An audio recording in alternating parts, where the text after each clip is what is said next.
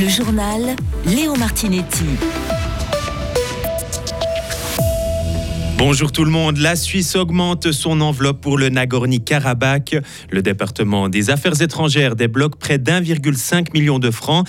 Il souhaite soutenir l'aide humanitaire dans cette région montagneuse attaquée par l'Azerbaïdjan.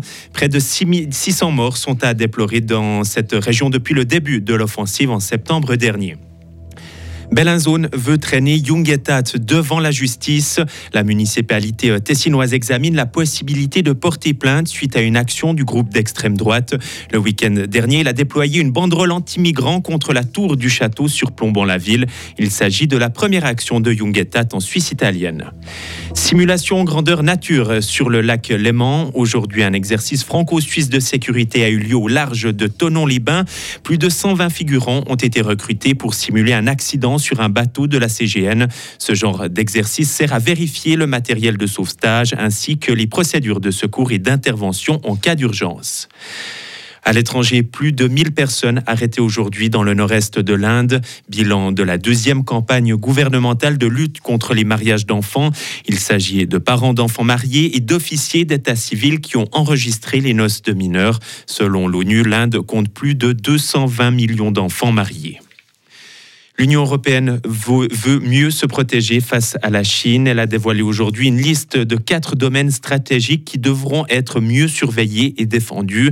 On retrouve les semi-conducteurs, l'intelligence artificielle, les technologies quantiques et la biotech. Des domaines qui se caractérisent notamment par la possibilité d'un double usage civil et militaire. douze milliards de dollars pour sauver le corail, un montant que souhaite réunir une coalition de quarante-cinq pays d'ici deux mille trente grâce à des fonds publics et privés.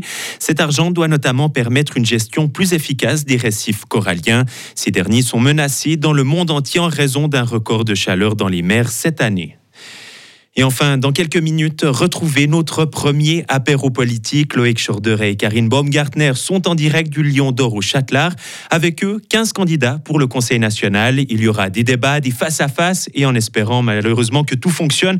Car vous l'avez peut-être entendu, Radio F R rencontre actuellement quelques soucis de diffusion.